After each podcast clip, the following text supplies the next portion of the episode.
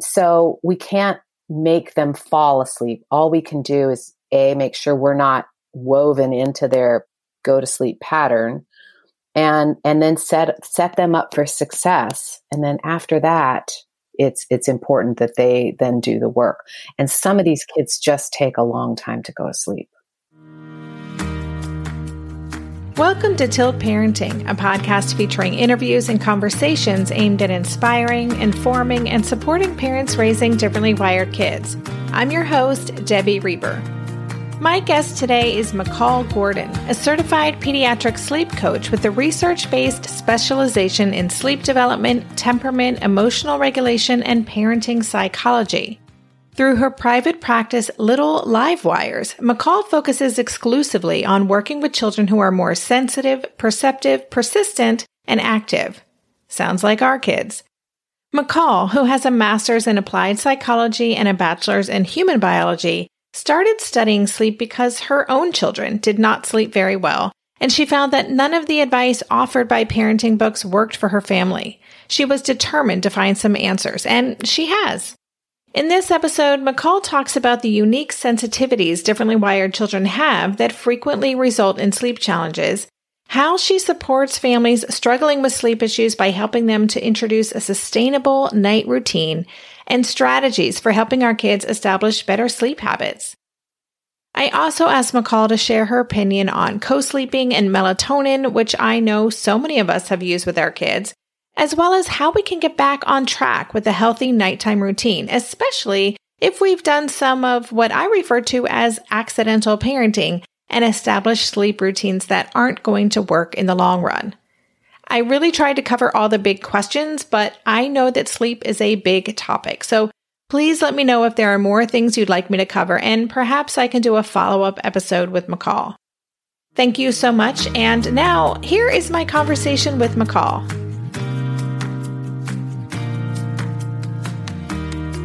Hey, Macall, welcome to the podcast. Thank you so much. I'm so excited to talk to you. I'm looking forward to diving into this, and I'm really thankful that you reached out to me because the issue of sleep is, well, it's a quality of life issue, and it's something that comes up a lot, especially in this community for all parents, but really in this community. So, before we kind of get into all of that, I would love if you could just take a few minutes and tell us a little bit more about yourself, the work that you do in the world. And I always love to know people's why, what got them into doing this. Yeah, well, that's a good one, isn't it? Uh, yeah, well, it's not because I nailed sleep with my kids. I'll tell you that, right? it's not because it was perfect for me.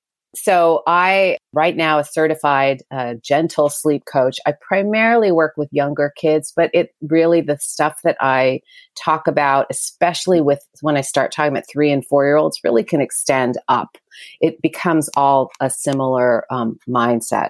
So I got into this because I had two very intense young children very intense, very sensitive. And the sleep advice that was out there just didn't work. And I was suffering because I, I didn't know what else to do. And so at the time, now they're both young adults, right? So at the time, way back in the dark ages, apparently, there was only one school of thought about sleep, right? And for young children. And if, if you couldn't do that, then you were really, you just had to suffer through it. And I was thinking, there's just got to be, there's got to be an answer here. So I've um, got my master's degree looking at sleep and sleep research and temperament and emotional regulation and sensory processing. And then I've been using that in my coaching. And it's amazing how many people are out there that are still in the same boat that I was in 20 some odd years ago.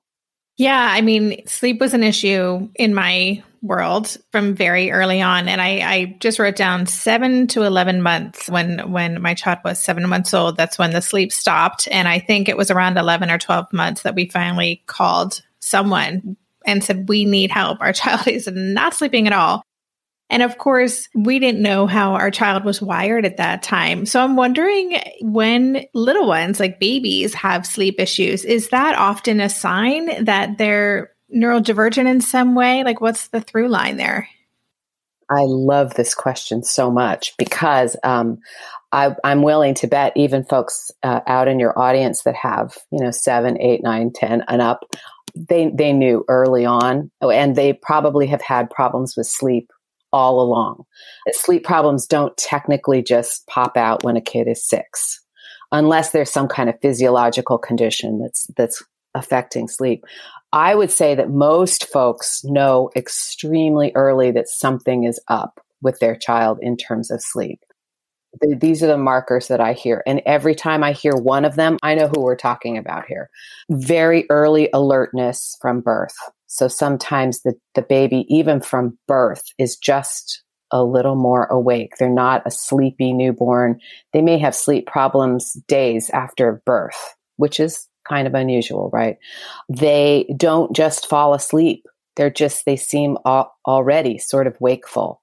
They often are bouncers versus rockers. So a lot of these parents will say they need to be bounced on the ball or they need bouncing and white noise and shushing and like, and a perfectly dark room and like, it's a full court press just to get a new little baby to sleep.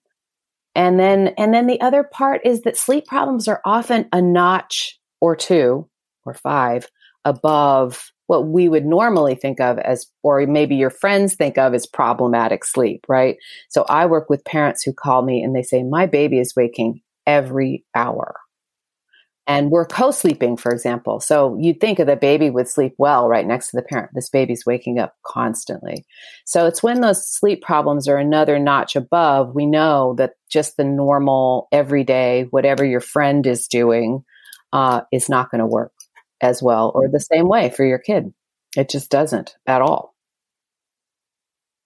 So i want to spend most of this conversation talking about kids who are a little older, but I do want to stay in this zone for just another moment because I'm sure there are listeners who, you know, even if it's not their first child who is quite young, they may have another second or third child who's a baby and that they're dealing with this. And as you were talking, you know, one of the things I say is that we parents are kind of like the wingsuit flyers of parenting, right? Everything is more intense, a little more extreme. And that, as you just said, is the case with the sleep challenges too. So when you work with families who have these young ones, babies who, and you know, Ash woke up hourly. So that was bringing back some memories. When you're working with families like that, I'd love to know what you do that's different than Ferberizing or, you know, what we used to do and how that supports them as they grow. Cause I imagine, I don't know if it's early intervention, but working on those things from a young age can support them as they grow. Well, I mean, I think the, the the really cool thing is that I think the strategies and the sort of paradigm I work in works great for little ones, but it's the same paradigm that we can use to impact um, older children too. So there's certain little places where where the parenting, the advice in books or whatever falls falls short for these kids and what, regardless of how old the child is. So there's going to be a few things we'll talk about that really apply absolutely across the board, I think. Now, the other thing to keep in mind too is I know we're talking about a broad range of differently wired kids. So some of what I say will be not as applicable for one set of differently wired kids than or neurodivergent kids than another, but we'll, you know, we can't. We'll have to just kind of go broad broad strokes. So, um, what's different about, or the at least the tweaks or the adjustments that I find I have to make for these kids, regardless of the age, is one staying ahead of their second wind. So uh, these little guys, uh, or and bigger guys, probably have terrible sleepy signals. They just don't realize they're tired. So they don't yawn, they don't rub their eyes, and then a parent misses that moment, and then they're into they're into the booster rockets and sleep is just 10 times harder. So that can be an, an easy thing for parents to do. A lot of these parents will say, well, my baby just never looks sleepy. My kid just never, or they drop their nap at two years old. Very common, very, very common. So making sure that you insist or that you know what, that when your child is needing a break. That's number one. Number two is these guys need a lot of transition time, a lot. And so you have to really give them wind down time before you even start. Um, and we can talk more about what that looks like by different ages. And then the other, the most important piece is that the idea of leaving the room and that your child, th- these little guys will somehow magically learn to self soothe is, I mean, most parents will say, well, that was a total fail. Total fail. Drowsy but awake. You know, you're supposed to lay your baby down, drowsy but awake. I've never seen that work. Never, not once. So the approach that I use is just really gradual. And that uh, where you where you give a lot of support at first that you then gradually back off depending on what you feel like your kid can do. Um, it's kind of like how we teach them riding a bike or anything else. You you give them a lot of support at first and then you just back that support off. And that one piece right there sometimes is the secret for a lot of parents where you can you know, you can start out if you're lying, fully having to lie down with your child to get them to go to sleep. And we'll, again, we can talk about the nuts and bolts of this, but you can start sitting up in the bed. And then after a day, sit on the floor. And then after a couple of days, move a six inches from there. And then, you know, you can break this down into very small pieces so that your child is just gradually getting used to whatever it is you're hoping to work toward and i think that's the that's the key you know. The only other thing i would say is also setting everybody up for success. And that means understanding your child's sensory processing sensitivities understanding what wakes them up versus what calms them down and then building all of that into a bedtime routine or a pre-routine routine. So they so they're not running full bore and then you're asking them to just stop and go to sleep the pre-routine routine. You could even have a pre-routine, pre-routine, pre-routine for the routine. Yeah. You talked about staying ahead of their second wind and those signals. Can you just say a little bit more about what those signals are? And is that part of the neurodivergence piece, whether they're dysregulated or they're just experiencing sensory information differently? Yeah. Yeah. Well, if we think about what it takes to go to sleep, that, you know, if we really, I mean, all of us we just go to sleep. We don't really think that there are steps you have to follow. And if you've ever had insomnia, you realize where you where those steps fail for you, right? Um, so one step is knowing that you're tired. And again, I think that not only requires a certain internal awareness, um, and it, it, also requires some attention and it also requires potentially a strength of signal. So we do know for instance that kids with autism have um, a less powerful melatonin release. So sort of biochemically they're a little bit you know at a disadvantage because they're not getting this super strong signal from their body that they're tired. Other kids are so busy they're so busy and so engaged and they're going so strong they just don't want they don't want to disengage. So that first signal of like, oh, I'm tired doesn't happen. And if parents are waiting for that, they're waiting too long. And then what I say is that if a kid goes past what they actually can do in terms of time awake, their body sort of releases a chemical that's like giving them a little Red Bull, right? And then they're then they're powering up and then all sleep, you know, we know what it feels like to try to go to sleep after you've had too much coffee. You you can't, even though you're tired. So just understanding that kids um, up to a certain age, you know, eh, maybe I don't know, I don't know what the age would be. I want to say like fourth, fifth, sixth grade. Kids really do need an early bedtime because that takes advantage of this melatonin release. So if parents are saying, "Well, look, I we try to get her in bed by eight, but it never has you know, doesn't happen. She doesn't go to sleep till 10. I always back up that bedtime routine actually earlier, not later, because it's possible you've missed you've missed her little lull. For littler ones, you just kind of have to know what their targets are and there's lots of information out there about different targets. And you just have to find out which one works for your for your child and then kind of watch the clock. I'm not usually a clock watcher, but eh. We'll be right back after this quick break. This year, I've been working on becoming more attuned to my body, and so I'm starting to really recognize how periodic spikes in anxiety or disruptions to my routines can seriously throw my whole system off. And as I've been traveling a ton this past month, which is both disruptive and somewhat stressful, I'm especially glad that I have the extra support of Synbiotic Plus, a three in one supplement from Ritual with clinically studied prebiotics, probiotics, and a postbiotic to support a balanced gut microbiome. Synbiotic Plus provides fuel to the cells that make up the gut lining to support a healthy gut barrier. And it comes in this very cool minty delayed release capsule, which was specifically designed to help survive the harsh conditions of the upper GI tract for delivery to the colon. The bonus is that the capsules don't need to be refrigerated, so I can easily bring them with me in my carry on. On a personal level, I love that Ritual is committed to sustainability. They're a female founded B Corp, meaning they are holding themselves accountable long term to not only think about their company's financial health, but also the health of people and our planet. There's no more shame in your gut game. Synbiotic Plus and Ritual are here to celebrate, not hide your insides. Get 25% off your first month for limited time at ritual.com slash tilt. Start Ritual or add Synbiotic Plus to your subscription today. That's ritual.com slash tilt for 25% off. So, in our house these days, Darren and I have been working together to uplevel our nutrition and healthy lifestyle habits. Maybe it's our age, our changing bodies, my shifting hormones. Whatever the reason, I'm here for it. And that's why I'm loving Green Chef, a meal company that makes eating well easy with plans to fit every lifestyle. Green Chef offers gut friendly recipes each week and is committed to providing a holistic approach to nutrition by offering meals that contribute to the overall well being of your entire body.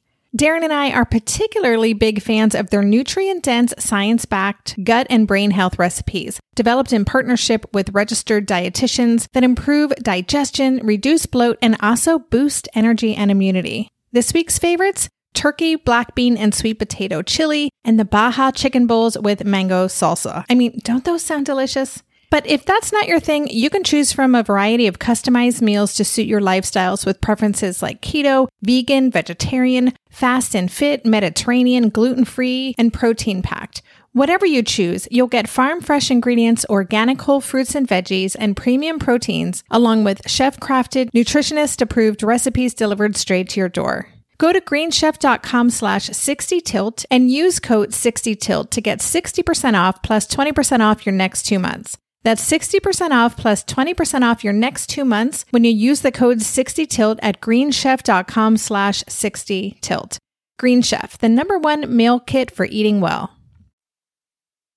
You know, you mentioned being overtired, and it, there is such a thing as a cycle, right? That we can get into where there's a sleep deficit and it just kind of makes it harder. You know, I think there's that idea that, well, they got hardly any sleep last night, so therefore they're going to sleep even better tonight. Or, but that's not always the case. Doesn't always happen. Yeah. And another common problem with kiddos is that they're waking up at four or five in the morning, kind of ready for the day.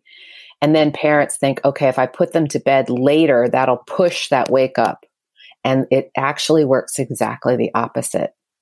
So overtired makes them kind of wake up really early. So you actually should try to get them in bed earlier the next night and get and break that over. I call it the overtired wired cycle because they really are overtired sounds like they're falling down sleepy and it actually isn't that way. It's actually that they're sort of buzzing, right? With and and then it's really hard. Yeah, punchy. Yeah.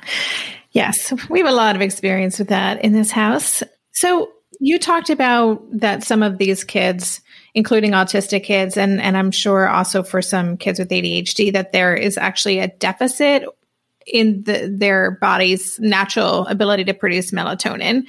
And then also, you know, the signals that they're not recognizing those signals. I'm just wondering, are there any other aspects or commonalities among differently wired kids that can be the root of sleep issues? Yeah, a lot of some of them really have um, a d- difficulty quieting their brain down. So we talk about 2E kids or, uh, you know, just it, it, kids with ADHD for sure. I just have a lot going on. I, I always, I, I never love the ADHD term or the con, you know, the, how they've reconfigured it now. Cause I always say, is it attention deficit or thought surplus? Right. Cause some of these kids are just thinking so they've got so much going on. So we really need to, um, help them get into their body, calm their brain down, slow their brain down. um, and then do our best to not feed their active brain. And that just basically means for some kids, for example, I say, look, you know, I had one one client at one time with a, um, a really bright four year old, very active, very bright, and um, I asked. She was taking like three hours to fall asleep at night. Um, and I said, Well, what are you doing at bedtime? And they said, Well, every bedtime we lie down with her and then we make up a story about the day. And I'm like, and and how does that go? Does that help her calm down? And they're like, Oh, no, not at all. And I'm like, well, maybe we need to stop doing that because it was like catnip for her head to keep her awake. So then we say, okay, for a verbal kid, we're going to use nonverbal activities. For a child who has auditory sensitivities, we may do something else, right? We want to do the thing that helps, that facilitates them slowing everything down and and getting into the sleep zone. And this is when se- uh, an understanding of sensory processing and a lot of that occupational therapy world is gold for these kids. Because truthfully, sensory processing sensitivity underlies the, and research has shown this actually pretty conclusively, that sensory processing sensitivity underlies the vast majority of issues with sleep. So sensory processing, we know, is just the way, and, it, and I would say sensory processing is even at the heart of being how you're wired, right? It's mm-hmm. your satellite dish for how you take in information and then how you respond to that information.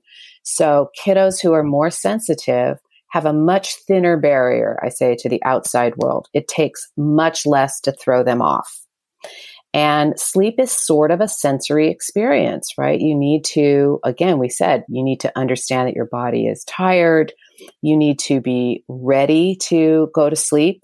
And then you have to have an environment that's not annoying you, right? so, um, you know, the sheets are just right, the temperature's just right. I mean, I, I never realized how sensitive I was as a sleeper until I started doing this work. And you know how i have to have everything just right otherwise i can't fall asleep. And kids are the same way. So figuring out um, what their sensitivities are what things they you know don't like what things help them calm down is super helpful. Little things here's a, an interesting one. Baths don't always calm kiddos down for some it's it's a sensory experience that wakes them up so for those you know Parents know. You just have to ask them does a bath calm them down or wake them up? And if it wakes them up, don't do a bath at bedtime. For visual kids, don't read a book.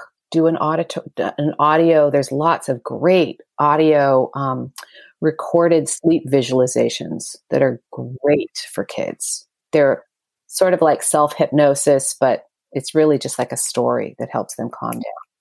Another great trick is what they call heavy work and it's an it's it's a weird name, but it's from occupational therapy. Um, there's some great resources online that you just t- type in "heavy work for bedtime," and it's basically games you can play with kids that help their big muscles and joints kind of relax. So it's things like, and it'll it's again it's not intuitive at all. Pushing a laundry basket of books around, uh, crashing into pillows, doing push ups on the wall, jumping on a trampoline, which you'd think would be the opposite of what you'd want to do for bedtime. But for these kids, that pressure on their joints and big muscles kind of helps the whole system power down a little bit. So sometimes doing that, again, that's good pre routine routine, right? Because it sounds like a game, but it's actually in the service of getting them ready to kind of, okay, I'm ready to get in bed and be calm. Yeah, I, am remembering that when Ash was maybe four, five, six, that Asher and my husband Darren would wrestle every night. You know, it was kind of their own WWE kind of style wrestling. And that was just part of the routine. It was, a, and so now I have a better understanding of why that worked. So, is this a lot of experimenting? It sounds like because there are so many different things that we could try. And I also imagine these things change over time. Like something that might work for this age child in two years may stop working. So, how do we kind of navigate figuring out what might work for a child? Well, that's a, a good question though, because also how do you know if it's not working, right? Like there's a, a lot with these kids, they can be real curveballs. And what happens to us as parents is often we can be really shell shocked, like nothing works. I don't know what I'm doing. I'm just throwing possible solutions at everything. And that by itself makes things for these kids even more, a little more chaotic, right? So we say, look, be very methodical, very methodical about what you try. Really give it three, four, five days. Don't try it two nights and go, well, that didn't work because these little guys have a very wide turn radius and they're not going to respond immediately. In fact, the first time you do something new, it's probably going to be a rodeo. I just say just expect it not to work the first time. But you you've got to stick with whatever you're trying at least for I would say 3 or more times to really see if it's going to kick in these little guys love patterns, but they need to be able to detect the pattern and they need to be able to detect that it's not going to change in two nights. So having a really clear, almost rigid plan for bedtime and then sticking with that for se- really several nights can be really key for these little guys. I even say for some of them, rehearse the changes during the day if for example let's go back to like okay i've been lying with them and tonight i'm going to sit up or tonight i'm going to sit on the floor with them. Talk to them about it ahead of time and then say let's go practice. Let's go see what that'll feel like. And and give them a dry run so that you're not springing things on them at bedtime when everybody's tired. Really front load whatever it is you choose to do. We say write it into a plan with kids. Use you can use visual cues like pictures or whatever's going to work for them. Uh, review it ahead of time. Check things off as you go, and then review it again the next day.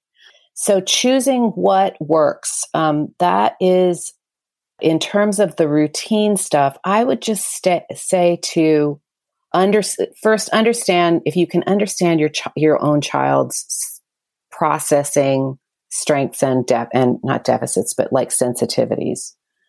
Oh, he really hates loud noises or or loud noise like white noise really calms them down. Use the white noise. Use that and avoid other things. Um, sensory processing is hard sometimes. So I also say if if you feel like your child has sensitivities, it may be worth just getting an assessment. And this is not for a diagnosis. You're, we're not looking for sensory processing disorder. It's merely an assessment so that you can set, find out, for example, my kid is sensory seeking and has um, sensitivities to t- uh, tactile sensitivities. Those two things will tell you a lot. And the OTs that work with or assess kids will give you information about how to you know, maximize their strengths and work with their sensitivities so that you're not swimming upstream at bedtime doing the thing, doing the one thing that's making them stay awake or is annoying them, right? Oh my goodness. Every time you talk, I come up with three new questions. Okay. So, one of the things you mentioned, you know, maybe white noise, or there are so many different things that we could do. And I have certainly thought this, and I'm wondering if other listeners have too.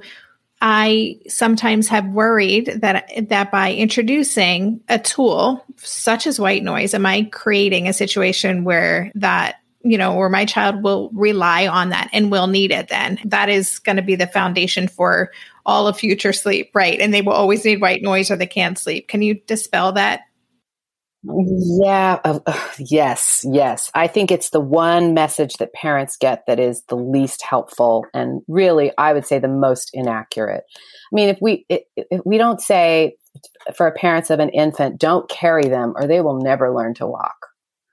We know they will. Kids grow and change.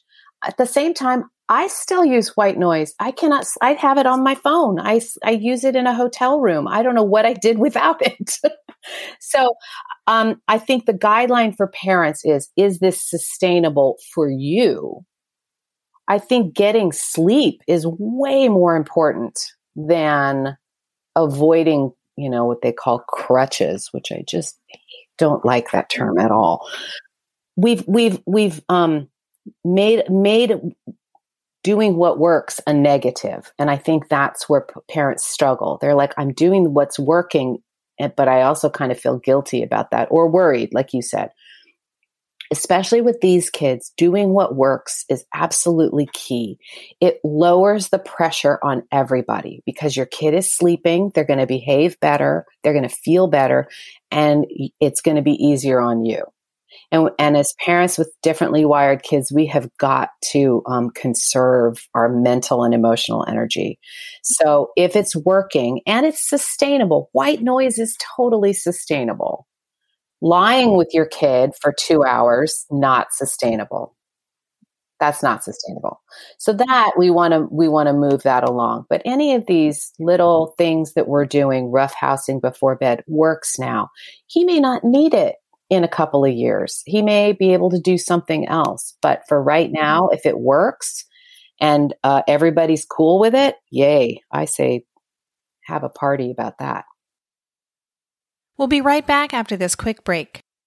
Hey there, it's Debbie. I love making this show and sharing conversations about how to support our awesome neurodivergent kids. I've seen how even one little insight from an interview can spark a big shift in daily life. But I know that raising complex kids can be messy and lonely. And just when we think we figured it out, something comes up that boots us right back to feeling overwhelmed and stuck. That's why I've poured everything into creating a way for parents like us navigating complex parenting journeys to join together and chart a path that feels positive, hopeful, and doable. It's the brand new Differently Wired Club experience. In the club, you'll get personal support from me and other seasoned parent coaches, six live calls every month where you can connect and get your personal questions answered, the opportunity to learn directly from authors and experts like I have on this show, monthly themes for getting specific and tactical, an exclusive private podcast feed, and the best, most generous community of parents. Seriously, these folks show up for themselves and each other, and that right there is really everything because it's a daily reminder that we're not alone. Our kids aren't broken, and we have totally got this. The recently rebooted Differently Wired Club is on a brand new platform with its very own iOS and Android app. It is such a great space. However, you learn, whatever your style, no matter the ages, genders, and neurodivergent profile of your children, the Differently Wired Club can help you cultivate the positive shifts you're hoping for. Join us today by going to tiltparenting.com slash club. That's tiltparenting.com slash club. I hope to see you on the inside. No one told us the truth about parenthood. Why? This is the podcast everyone needed before they had kids because now that those little ones are here, whew, there is a lot to unpack. I'm Rachel Shepardota, and I am your host for the podcast No One Told Us, where we tell the truth about parenting and let you in on all the stuff you really should have known about before having kids. I am the founder of Hey Sleepy Baby, but this podcast is so much more than sleep. We'll be diving into all the topics that you really care about and need to know while you do your best job raising those adorable tidy humans.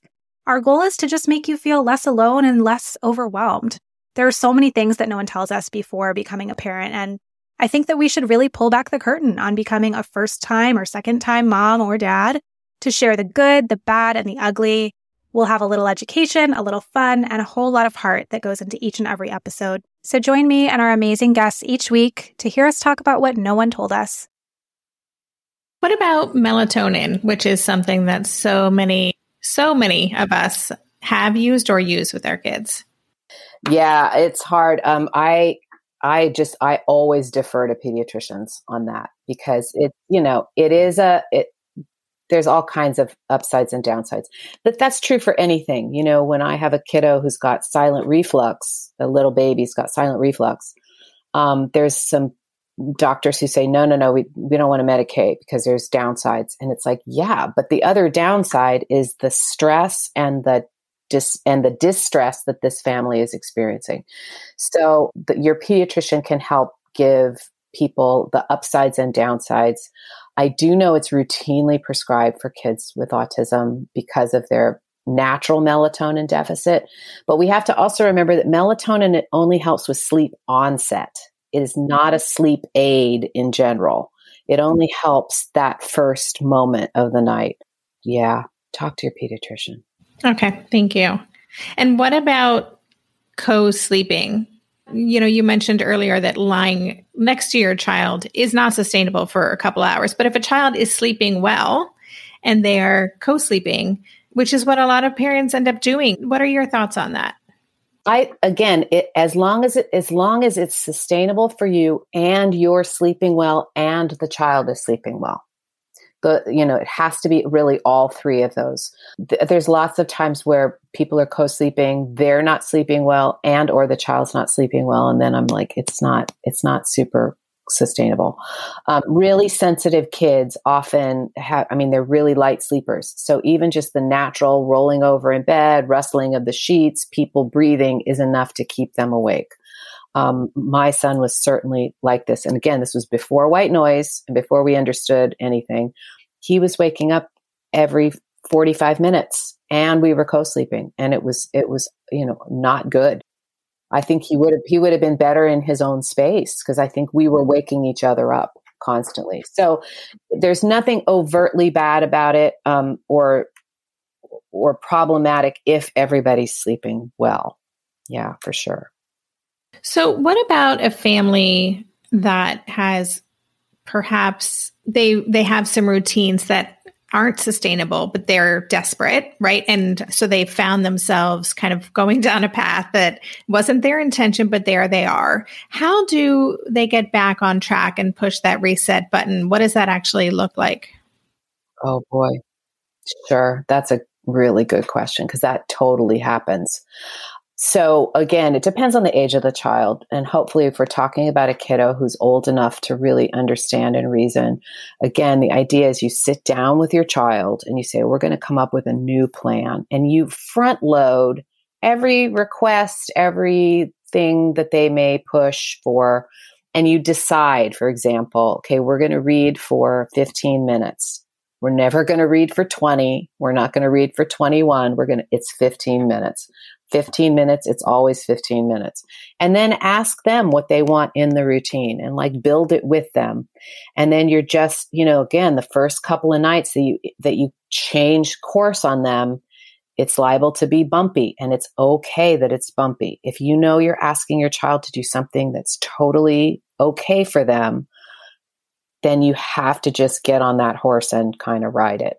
But uh, again, if the child is old enough, I, I think that that you can really have them participate in it.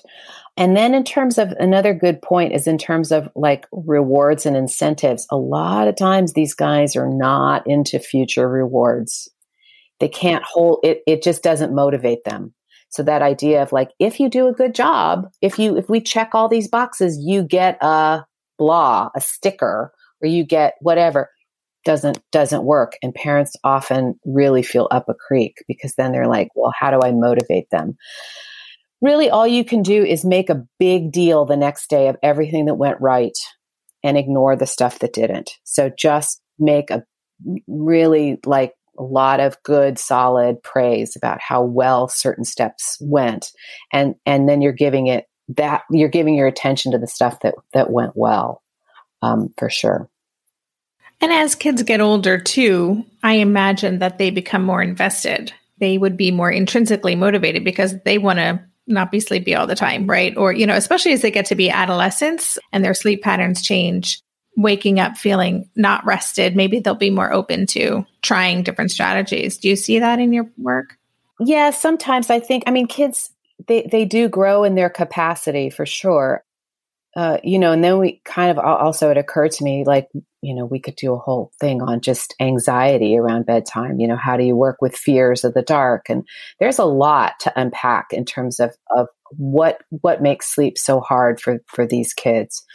We'd have to talk a lot faster to fit, to to fit it all in. And then the only other thing I would talk about really quick uh, just as a tangent, are the physiological disruptors of sleep that parents should keep an eye out for. So these are important because there are things that look like a kiddo just doesn't want to sleep, but it's actually something physiological going on. For me, for older kids, the two big um, the two big ones. One one we know about, and one may be a surprise.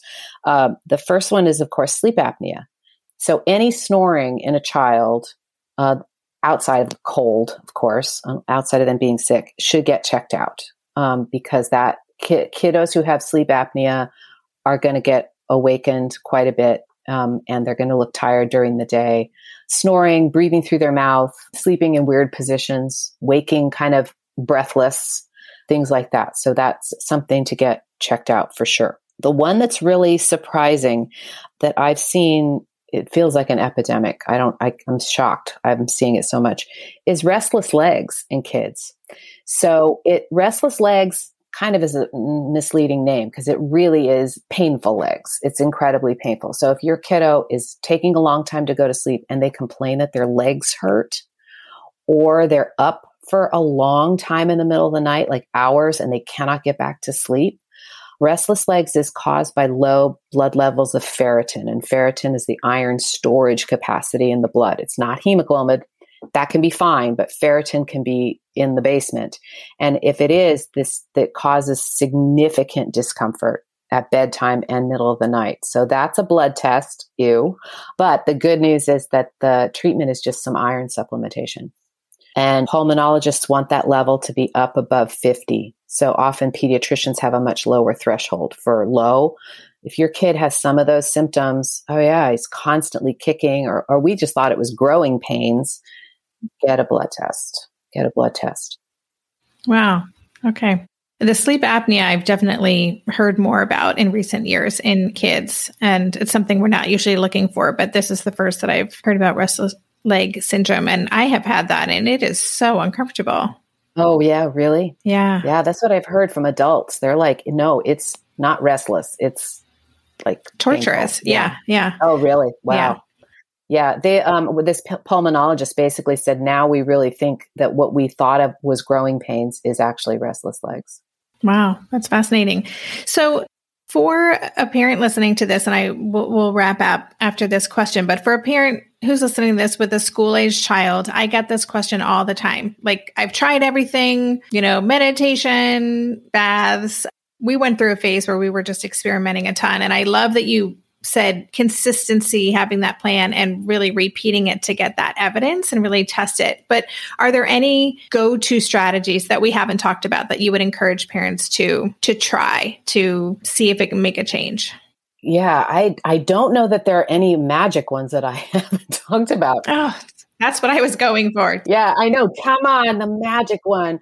I mean, there are, you know, again, I just think that if if you've got a good solid routine, the timing is good, you've got good transition, and you're still having problems at bedtime. It just depends on what the problem is, right?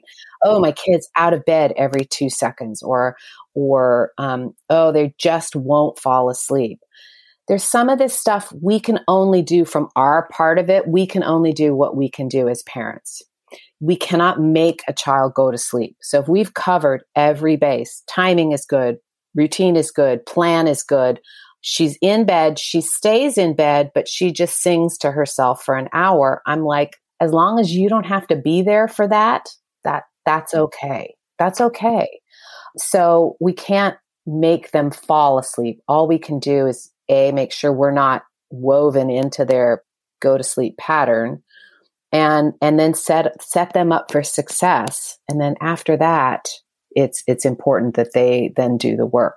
And some of these kids just take a long time to go to sleep.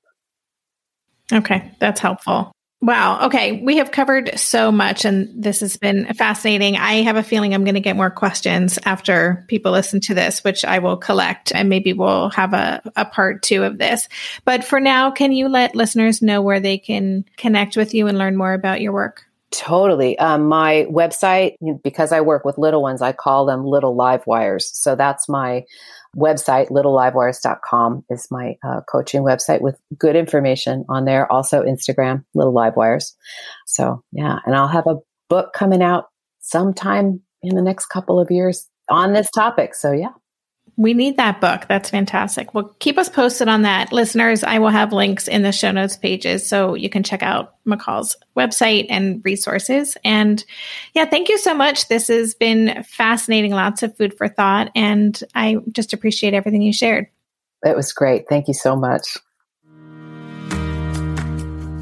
You've been listening to the Tilt Parenting Podcast. If you want to dig deeper into this episode, check out the show notes page. Every episode has a dedicated show notes page on my website where you can get links to all the resources we discussed, read a transcript, and even easily go back and listen to key takeaways by using the chapters feature on the podcast player.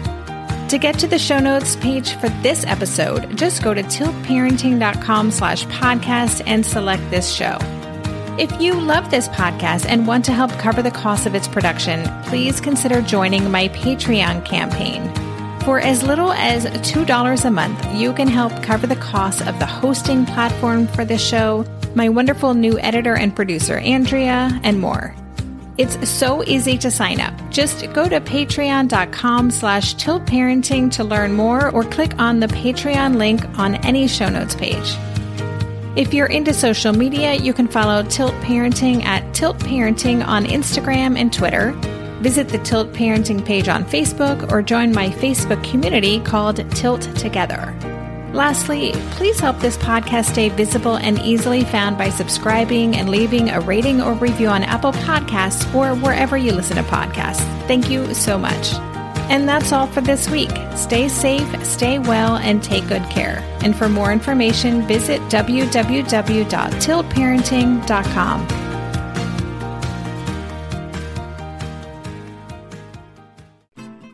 I'm Margaret. And I'm Amy. And together we host the podcast, What Fresh Hell Laughing in the Face of Motherhood. Margaret, I would say you're sort of a where are my keys kind of mom.